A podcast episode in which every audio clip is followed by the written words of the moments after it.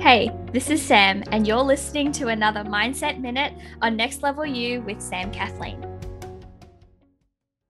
Today's journal prompt is What decision would you make if you weren't so scared that it was the wrong one?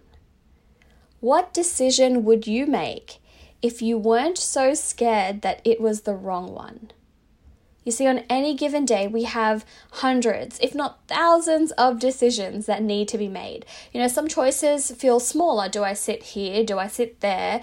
Do I drink water or coffee or tea this morning? And some decisions are much bigger. But regardless of the size of the decision, the truth of it is that we all have decisions we need to make.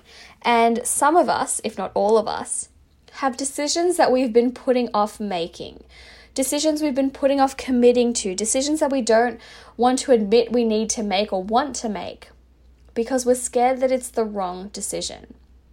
And so today's journal prompt invites you to ask yourself what decision would you make if the fear of making the wrong one was gone? What decision would you commit to if you knew that that decision, whichever way you choose, was the decision that was right for you? Congratulations, you've made it to the end of another episode of Next Level You with Sam Kathleen.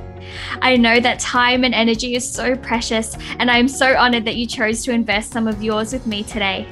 To keep up to date with all things Next Level You, make sure to subscribe to the podcast and head on over to samkathleen.com forward slash next level you for any and all of the resources, links, and the show notes for this episode.